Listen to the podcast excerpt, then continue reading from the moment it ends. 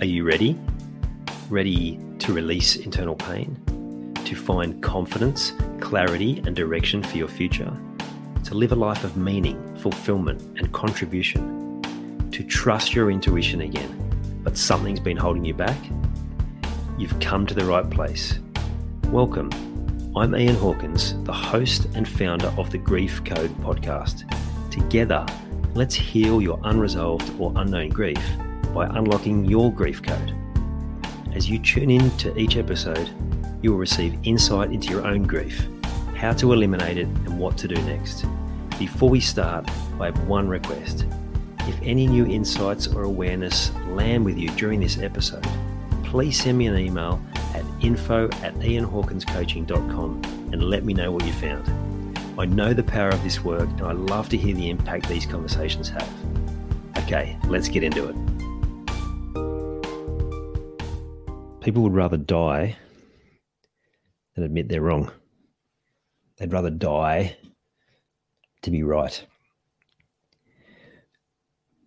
Now, when I first heard that, I was like, really? But the more I think about it, the more I know that to be true. From all that I've learned around healing the body, how much we can change by doing mental healing, emotional healing, spiritual healing, and of course, elements of physical healing.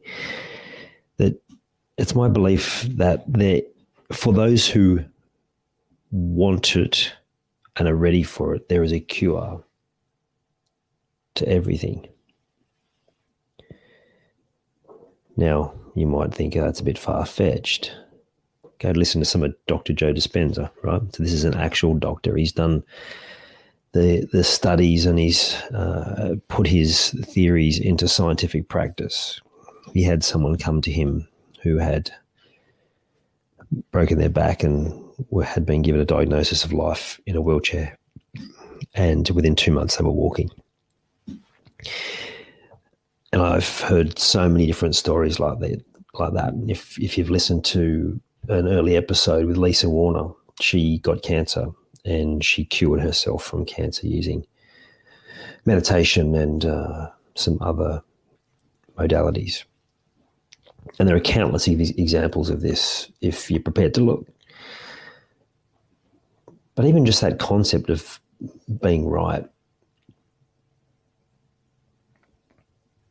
How often have you not agreed with something that can actually help you?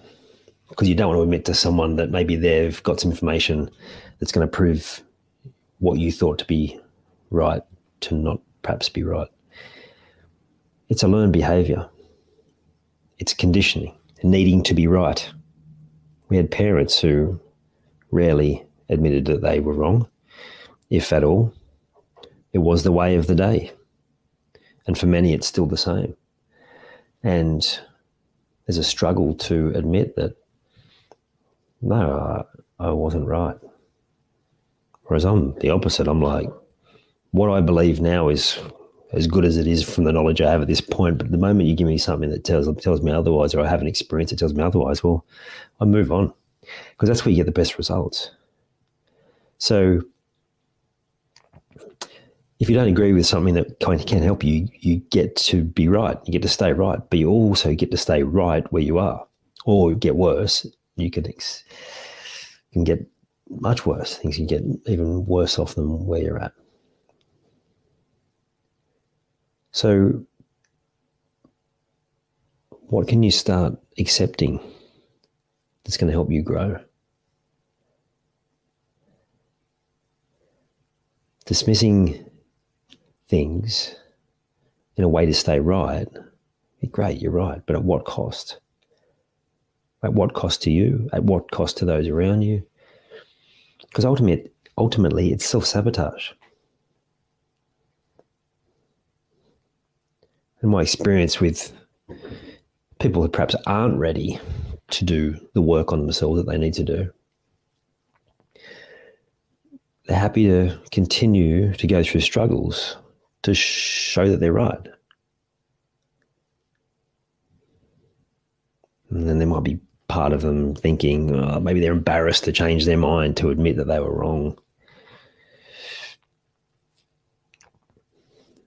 But really, like I said earlier about how I look at things, you, you made the best decision with the information you had at the time.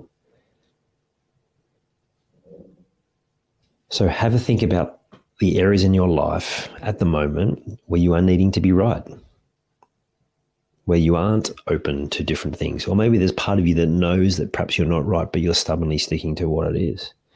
And if you go through the different elements of your life, have a think about maybe when you're in, with your partner or a close friend or the one that comes to mind is when playing golf. The amount of times people go, someone gives someone a golf tip on the course and they go, oh, no, no, I know what I'm doing wrong. I know what I'm doing wrong.